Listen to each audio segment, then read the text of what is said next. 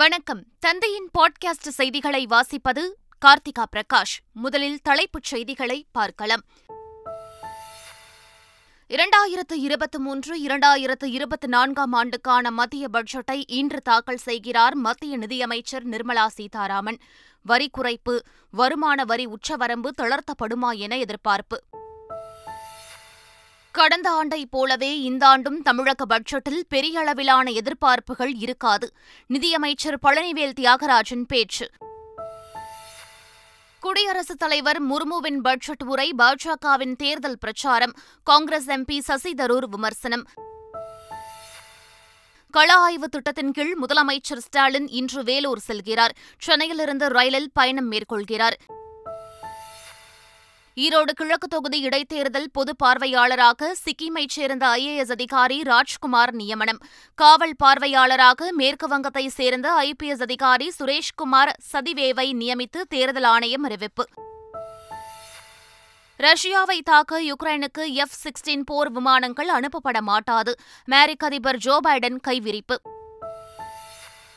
India New Zealand அணிகளுக்கு இடையிலான மூன்றாவது மற்றும் கடைசி டி டுவெண்டி போட்டி அகமதாபாத்தில் இன்று நடக்கிறது. தொடரை வெல்லும் முனைப்பில் இந்தியா தீவிரம். இனி விரிவான செய்திகள். இரண்டாயிரத்து இருபத்தி மூன்று இரண்டாயிரத்து இருபத்தி நான்காம் நிதியாண்டுக்கான மத்திய பட்ஜெட்டை நிதியமைச்சர் நிர்மலா சீதாராமன் நாடாளுமன்றத்தில் இன்று தாக்கல் செய்கிறார். அடுத்த ஆண்டு நாடாளுமன்ற தேர்தல் நடைபெறவுள்ள நிலையில் மத்திய பாஜக அரசின் இந்த முழு பட்ஜெட் மிகுந்த எதிர்பார்ப்பை ஏற்படுத்தியுள்ளது.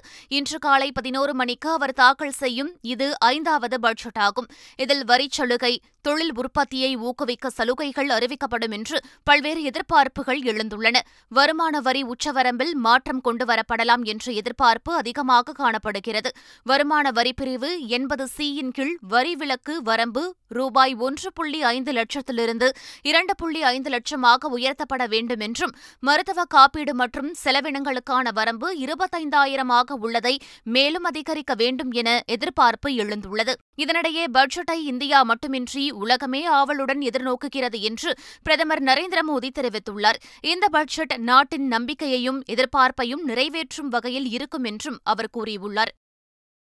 எதிர்வரும் நிதியாண்டில் இந்தியாவின் பொருளாதார வளர்ச்சி ஆறு முதல் ஆறு புள்ளி எட்டு சதவீதமாக இருக்கும் என பொருளாதார ஆய்வறிக்கையில் தெரிவிக்கப்பட்டுள்ளது. இரண்டாயிரத்து இருபத்தி இரண்டு இருபத்தி மூன்றாம் நிதியாண்டுக்கான பொருளாதார ஆய்வறிக்கையை மத்திய நிதியமைச்சர் நிர்மலா சீதாராமன் நாடாளுமன்றத்தின் இரு அவைகளிலும் நேற்று தாக்கல் செய்தார். இதன்படி எதிர்வரும் நிதியாண்டில் இந்தியாவின் பொருளாதார வளர்ச்சி ஆறு முதல் ஆறு புள்ளி எட்டு சதவீதமாக இருக்கும் என கணிக்கப்பட்டுள்ளது. நடப்பு நிதியாண்டில் இந்தியாவின் பொருளாதார வளர்ச்சி ஏழு சதவீதமாக இருக்கும் என்று, எதிர்வரும் நிதியாண்டில் ரியல் ஜி டி பி ஆறு புள்ளி ஐந்து சதவீதமாகவும் நாமினல் ஜி டி பி பதினோரு சதவீதமாகவும் இருக்கும் என தெரிவிக்கப்பட்டுள்ளது என்றும் கூறப்பட்டுள்ளது. நாடாளுமன்ற பட்ஜெட் கூட்டத்தொடரின் குடியரசுத் தலைவர் முர்மு உரை, பாஜகவின் தேர்தல் பிரச்சாரம் என காங்கிரஸ் எம்பி சசி தரூர் விமர்சனம் செய்துள்ளார். முர்மு தனது உரையில் மத்திய அரசின் வளர்ச்சித் திட்டங்கள், சட்டப்பிரிவு முன்னூற்று எழுபது நீக்கம், காஷ்மீரில் பயங்கரவாத ஒழிப்பு, முத்தலாக் ஒழிப்பு, பாதுகாப்பு தளவாட ஏற்றுமதி உள்ளிட்டவற்றை பட்டியலிட்டு பாராட்டினார். இதுகுறித்து கருத்து தெரிவித்துள்ள சசி தரூர், தேர்தலில் போட்டியிடாத குடியரசுத் தலைவர் மூலமாக அடுத்த தேர்தலுக்கான பிரச்சாரத்தை பாஜக செய்வதாக தெரிகிறது என விமர்சித்துள்ளார். அரசு செய்ததற்கு பாராட்டிய குடியரசுத் தலைவர் செய்யாததை பேசவில்லை என சசி தரூர் குறிப்பிட்டுள்ளார். கடந்த ஆண்டை போலவே இந்தாண்டும் தமிழக பட்ஜெட்டில் பெரியளவிலான எதிர்பார்ப்புகள் இருக்காது என நிதியமைச்சர் பழனிவேல் தியாகராஜன் கூறினார். சென்னையில் இரண்டாயிரத்து முப்பதாம் ஆண்டுக்குள் ஒரு டிரில்லியன் டாலர் பொருளாதாரத்தை அடைவது தொடர்பான கருத்தரங்கை தொடங்கி வைத்து பேசினார். அப்போது தமிழ்நாட்டின் பொருளாதாரத்தை ஒரு டிரில்லியன் டாலராக உயர்த்துவதில் உலக பொருளாதாரத்தின் பங்களிப்பும் இருக்கும் என்றும், இந்த இலக்கை அடைவதற்கான பல காரணிகள் நம் கட்டுப்பாட்டில் இல்லை என்றும் கூறினார். கடந்த ஆண்டை போலவே இந்தாண்டும் தமிழக பட்ஜெட்டில் பெரியளவிலான எதிர்பார்ப்புகள் இருக்காது என்றும் அவருக்கு தெரிவித்தார். கள ஆய்வில் முதலமைச்சர் என்ற புதிய திட்டத்தை முதலமைச்சர் ஸ்டாலின் இன்று வேலூரில் தொடங்கி வைக்கிறார். இதற்கான ஏற்பாடுகளை மாவட்ட நிர்வாகம் செய்துள்ளது. அதன்படி வேலூர், திருவண்ணாமலை, திருப்பத்தூர் மற்றும் ராணிப்பேட்டை மாவட்டங்களில் அரசின் திட்டங்களின் செயல்பாடுகள் குறித்தும் சட்டம் ஒழுங்கு பிரச்சினைகள் குறித்தும் முதலமைச்சர் மு க ஸ்டாலின் ஆய்வு செய்யவுள்ளார். இதற்காக இன்று காலை முதலமைச்சர் ஸ்டாலின் வேலூருக்கு ரயில் மூலம் செல்கிறார். அதனைத் தொடர்ந்து பல்வேறு நிகழ்ச்சிகளிலும் முதலமைச்சர் ஸ்டாலின் பங்கேற்கவுள்ளார் என்பது குறிப்பிடத்தக்கது. ஈரோடு கிழக்கு இடைத்தேர்தலுக்கான பொது பார்வையாளராக சிக்கிமைச் சேர்ந்த ஐ ஏ எஸ் அதிகாரி ராஜ்குமார் யாதவ் நியமிக்கப்பட்டுள்ளார். வரும் இருபத்தி ஏழாம் தேதி தேர்தல் நடைபெறவுள்ளது. இடைத்தேர்தலுக்கான வேட்புமனு தாக்கல் நேற்று தொடங்கியதால் ஈரோடு கிழக்கு சட்டப்பேரவை தொகுதியின் தேர்தல் களம் சூடுபிடித்துள்ளது. இதனைத் தொடர்ந்து தேர்தல் பொது பார்வையாளராக சிக்கிமைச் சேர்ந்த ஐ ஏ எஸ் அதிகாரி ராஜ்குமார் யாதவையும் காவல் பார்வையாளராக மேற்குவங்கத்தைச் சேர்ந்த ஐ பி எஸ் அதிகாரி சுரேஷ்குமார் சதிவேவையும் நியமித்து தேர்தல் ஆணையம் உத்தரவிட்டுள்ளது. இவர்கள் இருவரும் ஈரோடு கிழக்கு சட்டப்பேரவை தொகுதியில் ஏழாம் தேதி முதல் பணியாற்ற தொடங்குவார்கள் என கூறப்பட்டுள்ளது. ஈரோடு கிழக்கு தேர்தல் பிரச்சாரத்திற்கு ராகுல் காந்தி வரவேண்டும் என விரும்புவதாகவும் தேர்தலில் வெற்றி பெறுவேன் என நூறு சதவீதம் நம்பிக்கை உள்ளதாகவும் காங்கிரஸ் வேட்பாளரும் அக்கட்சியின் மூத்த தலைவருமான இ வி கே சிலங்கோவன் தெரிவித்துள்ளார். அவருடைய வேலைப்பழு எப்படி என்று தெரியவில்லை. கண்டிப்பாக நம்முடைய முதலமைச்சர் அவர்கள் பாசத்திற்குரிய மரியாதைக்குரிய ஸ்டாலின் அவர்கள் கண்டிப்பாக நான் இந்த பகுதியிலே தேர்ந்தெடுக்கப்படுவேன் என்ற நம்பிக்கை நூறு சதவீதம் எனக்கு உண்டு. என்னை பொறுத்தவரையில் முத்துச்சாமி அவர்களோடு இணைந்து இந்த மாநகராட்சிக்கு எப்படியெல்லாம் நல்லவைகளை செய்ய வேண்டும் என்பதை முதலமைச்சர் அவர்களையும் பாசு அவர்களையும் கலந்து நான் செய்வேன் என்ற உறுதியை உங்களுக்கு தருகின்றேன். எம் ஜி ஆர் மருத்துவக் கல்லூரியில் துணைவேந்தர் இல்லை என்ற செய்தியாளர்களின் கேள்விக்கு ஆளுநருடன் ஓ பி எஸ் க்கு நல்ல நட்பு உள்ளதால் அவரிடம் கேட்டு தெரிந்து கொள்ளலாம் என்று அமைச்சர் மா சுப்பிரமணியன் பதிலளித்துள்ளார். ஓ பன்னீர்செல்வம் அவர்களுக்கு நாட்டு நடப்பு தெரியவில்லை என்பதைத்தான் அவருடைய அறிக்கை காட்டிக் கொண்டிருக்கிறது. பொதுவாக ஒரு கோடியே ஒரு ஓராயிரம் பயனாளர்களை அந்த திட்டம் கடந்திருக்கிறது. இது இந்தியாவில் மட்டும் இல்லை, உலகத்துக்கே ஒரு முன்மாதிரியான திட்டம் என்று எல்லோருமே பாராட்டி கொண்டிருக்கிறார். எம்ஜிஆர் மெடிக்கல் யூனிவர்சிட்டியில் விசி இல்லை அப்படின்னு சொன்னால் மருத்துவமனை இல்லை. எம்ஜிஆர் மெடிக்கல் யூனிவர்சிட்டியில் விசி இல்லைன்னு சொன்னால் அவருக்கும் கவர்னருக்கும் நல்ல நெருக்கமான தொடர்பு இருக்குது. கவர்னரை போய் அவர் கேட்கணும். கவர்னர் தான் அப்பாயின்மெண்ட் அத்தாரிட்டி. அவரை போய் அவரை கேட்கலாம். இன்னொன்று, எந்த மருந்து எங்கே இல்லைங்கிறத சொன்னார்னா நிச்சயமாக நடவடிக்கை எடுக்கும்.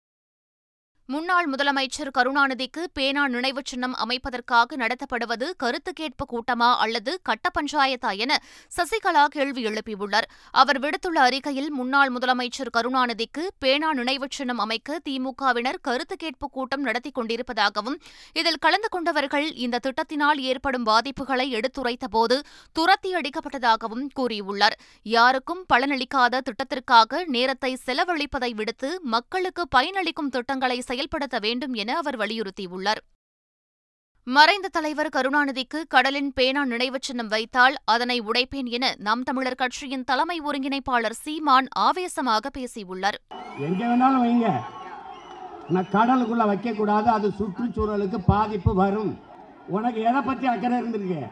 உனக்கு எதை பத்தி அக்கறை இருந்திருக்கு? உங்களை கடற்கரையில புதைக்க விட்டது தப்பு, சரிதா? கடற்கரையில புதைக்க நீ இங்க வேற பேனா வை. மின் இணைப்புடன் ஆதார் எண்ணை இணைப்பதற்கான காலக்கெடு பிப்ரவரி பதினைந்தாம் தேதி வரை நீட்டிக்கப்பட்டுள்ளதாக மின்சாரத்துறை அமைச்சர் செந்தில் பாலாஜி தெரிவித்துள்ளார். சென்னையில் செய்தியாளர்களை சந்தித்தவர் எழுபத்தெட்டு நாட்களில் இரண்டு கோடியே நாற்பத்தி இரண்டு லட்சம் பேர் மின் இணைப்புடன் ஆதார் எண்ணை இணைத்துள்ளதாகவும் கூறினார். ஒரு மின் இணைப்புடன் ஒன்றுக்கும் மேற்பட்ட ஆதாரை இணைத்துக் கொள்ளும் வசதிகள் உருவாக்கப்பட்டு அதை கொண்டு வருவதற்கான நடவடிக்கை எடுக்கப்பட்டுள்ளதாகவும் அமைச்சர் செந்தில் பாலாஜி தெரிவித்தார்.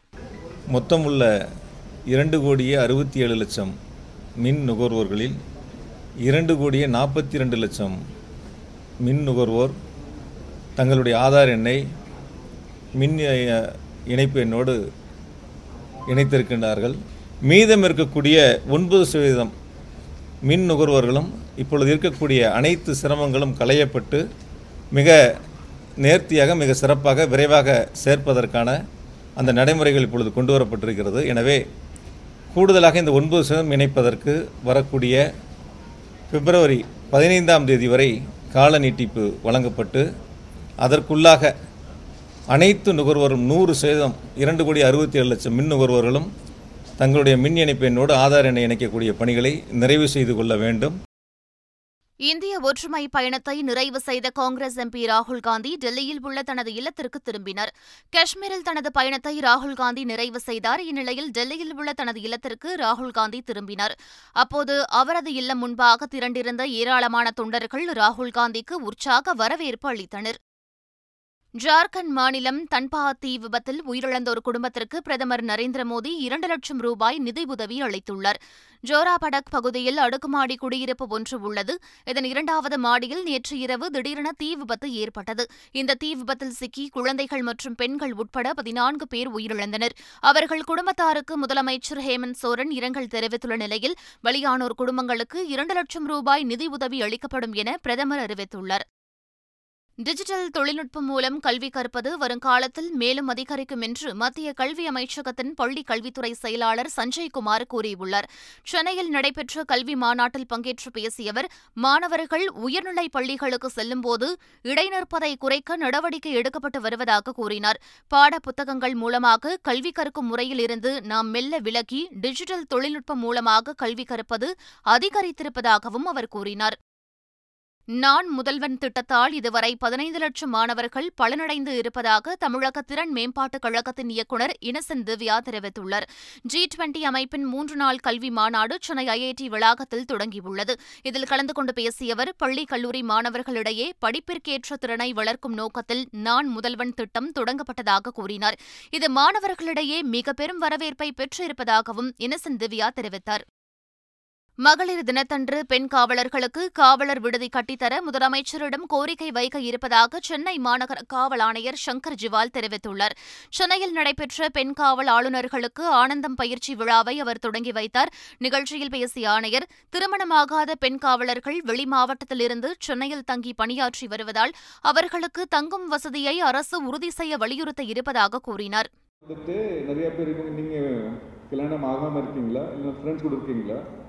ஆனால் டக்குன்னு ஒரு மேரேஜ் ஆகும்போது இல்லைன்னா வேறு விஷயத்தில் சப்போஸ் பேரண்ட்ஸுக்கு எல்லாமே கொண்டு வரணும்னா அந்த வீட்டு வசதி பிரச்சனை இருக்குது. அது இப்போது ஃபிஃப்டி இயர்ஸ் ஆஃப் நம்ம உமன் போலீஸ் இந்த வருஷம் செலிப்ரேட் பண்ண போகிறோம். இன்டர்நேஷ்னல் உமன்ஸ் டே கூட வரப்போகுது. முடிஞ்ச வரை நம்ம ஒரு ஆனரபிள் சிஎம்கிட்ட ஒரு நம்ம ரிக்வெஸ்ட் எடுத்து போகிறோம். சென்னை சிட்டியில் பெண் காவலருக்கு ஒரு உமன் ஹாஸ்டல் கட்டி கொடுத்த மாதிரி ஒரு இருந்தால் அதை நம்ம ரிக்வெஸ்ட் ஒரு ரிக்வெஸ்ட் மாதிரி சொல்ல போகிறோம். முடிஞ்சானா அப்புறம் ஒரு இருநூறு பேருக்கு கட்டலாம் முதல்ல. அதில் டபுள் ஆக்குபென்சில் நானூறு பேர் மாதிரி இருந்தாங்கன்னா ஒரு கொஞ்சம் உங்களுக்கு வசதியாக இருக்கும். இல்லைன்னா நிறைய பேர் நீங்கள் ஒரு நிறைய வாடகை கொடுத்துட்டு இருக்குங்களுக்கு தெரியுது எனக்கு. பாகிஸ்தானின் மசூதியில் நடத்தப்பட்ட தற்கொலை படை தாக்குதலில் உயிரிழந்தவர்கள் எண்ணிக்கை நூறாக அதிகரித்துள்ளது. பெஷாவர் நகரில் போலீஸ் குடியிருப்பில் உள்ள மசூதியில் நடத்தப்பட்ட தாக்குதலில் உயிரிழந்தவர்களில் தொன்னூறு சதவீத பேர் போலீசார் என தெரிவிக்கப்பட்டுள்ளது. பாகிஸ்தானை உலுக்கிய இந்த குண்டு வெடிப்பில் படுகாயமடைந்த ஐம்பத்து மூன்று பேருக்கு மருத்துவமனைகளில் சிகிச்சை அளிக்கப்பட்டு வருகிறது என காவல்துறை வட்டாரங்கள் தெரிவித்துள்ளன. யுக்ரைனுக்கு எஃப் சிக்ஸ்டீன் போர் விமானங்கள் அனுப்பப்பட மாட்டாது என்று அமெரிக்க அதிபர் ஜோ பைடன் தெரிவித்துள்ளார். யுக்ரைன் மீது ரஷ்யா போர் தொடுத்து பதினோரு மாதங்களை கடந்துள்ளது. போரினால் பாதிப்படைந்துள்ள யுக்ரைனுக்கு அமெரிக்கா மேற்கத்திய நாடுகளின் ஆயுத நிதி உதவிகள் சார்ந்த ஆதரவு கிடைத்து வருகிறது. இந்நிலையில் போரை நீட்டித்து சென்று எங்களை தோற்கடிக்க ரஷ்யா விரும்புகிறது என்றும், பதில் தாக்குதல் நடத்த யுக்ரைனுக்கு எஃப் சிக்ஸ்டீன் ஃபைட்டர் போர் விமானத்தை அமெரிக்கா அனுப்ப வேண்டும் என கோரிக்கை விடுத்தார். இதற்கு அமெரிக்க அதிபர் ஜோ பைடன் மறுப்பு தெரிவித்து விட்டதாக தகவல்கள் தெரிவிக்கின்றன. இந்தியா நியூசிலாந்து அணிகளுக்கு இடையிலான மூன்றாவது மற்றும் கடைசி டி டுவெண்டி போட்டி இன்று அகமதாபாத்தில் நடைபெறவுள்ளது. அகமதாபாத் நரேந்திரமோடி மைதானத்தில் இரவு ஏழு மணிக்கு இந்த போட்டி தொடங்குகிறது. இரு அணிகளும் தலா ஒரு போட்டியில் வென்று சமநிலை வகிக்கின்றன. இதனால் இந்த போட்டியில் வென்று தொடரை வெல்ல இரு அணிகளும் முனைப்பு காட்டும் என்பதால் அகமதாபாத்தில் அனல் பறக்கும் என எதிர்பார்க்கப்படுகிறது. மீண்டும் தலைப்புச் செய்திகள். இரண்டாயிரத்து இருபத்தி மூன்று இரண்டாயிரத்து இருபத்தி நான்காம் ஆண்டுக்கான மத்திய பட்ஜெட்டை இன்று தாக்கல் செய்கிறார் மத்திய நிதியமைச்சர் நிர்மலா சீதாராமன். வரி குறைப்பு, வருமான வரி உச்சவரம்பு தளர்த்தப்படுமா என எதிர்பார்ப்பு. கடந்த ஆண்டை போலவே இந்த ஆண்டும் தமிழக பட்ஜெட்டில் பெரிய அளவிலான எதிர்பார்ப்புகள் இருக்காது, நிதியமைச்சர் பழனிவேல் தியாகராஜன் பேச்சு. குடியரசுத் தலைவர் முர்முவின் பட்ஜெட் உரை பாஜகவின் தேர்தல் பிரச்சாரம். காங்கிரஸ் எம்பி சசி தரூர் விமர்சனம். கள ஆய்வு திட்டத்தின் கீழ் முதலமைச்சர் ஸ்டாலின் இன்று வேலூர் செல்கிறார். சென்னையிலிருந்து ரயிலில் பயணம் மேற்கொள்கிறார். ஈரோடு கிழக்கு தொகுதி இடைத்தேர்தல் பொது பார்வையாளராக சிக்கிமைச் சேர்ந்த ஐ ஏ எஸ் அதிகாரி ராஜ்குமார் நியமனம். காவல் பார்வையாளராக மேற்குவங்கத்தைச் சேர்ந்த ஐ பி எஸ் அதிகாரி சுரேஷ்குமார் சதிவேவை நியமித்து தேர்தல் ஆணையம் அறிவிப்பு. ரஷ்யாவை தாக்க யுக்ரைனுக்கு எஃப் சிக்ஸ்டீன் போர் விமானங்கள் அனுப்பப்பட மாட்டாது. அமெரிக்க அதிபர் ஜோ பைடன் கைவிரிப்பு. இந்தியா நியூசிலாந்து அணிகளுக்கு இடையிலான மூன்றாவது மற்றும் கடைசி டி டுவெண்டி போட்டி அகமதாபாத்தில் இன்று நடக்கிறது. தொடரை வெல்லும் முனைப்பில் இந்தியா தீவிரம். இத்துடன் பாட்காஸ்ட் செய்திகள் நிறைவு பெற்றன. வணக்கம்.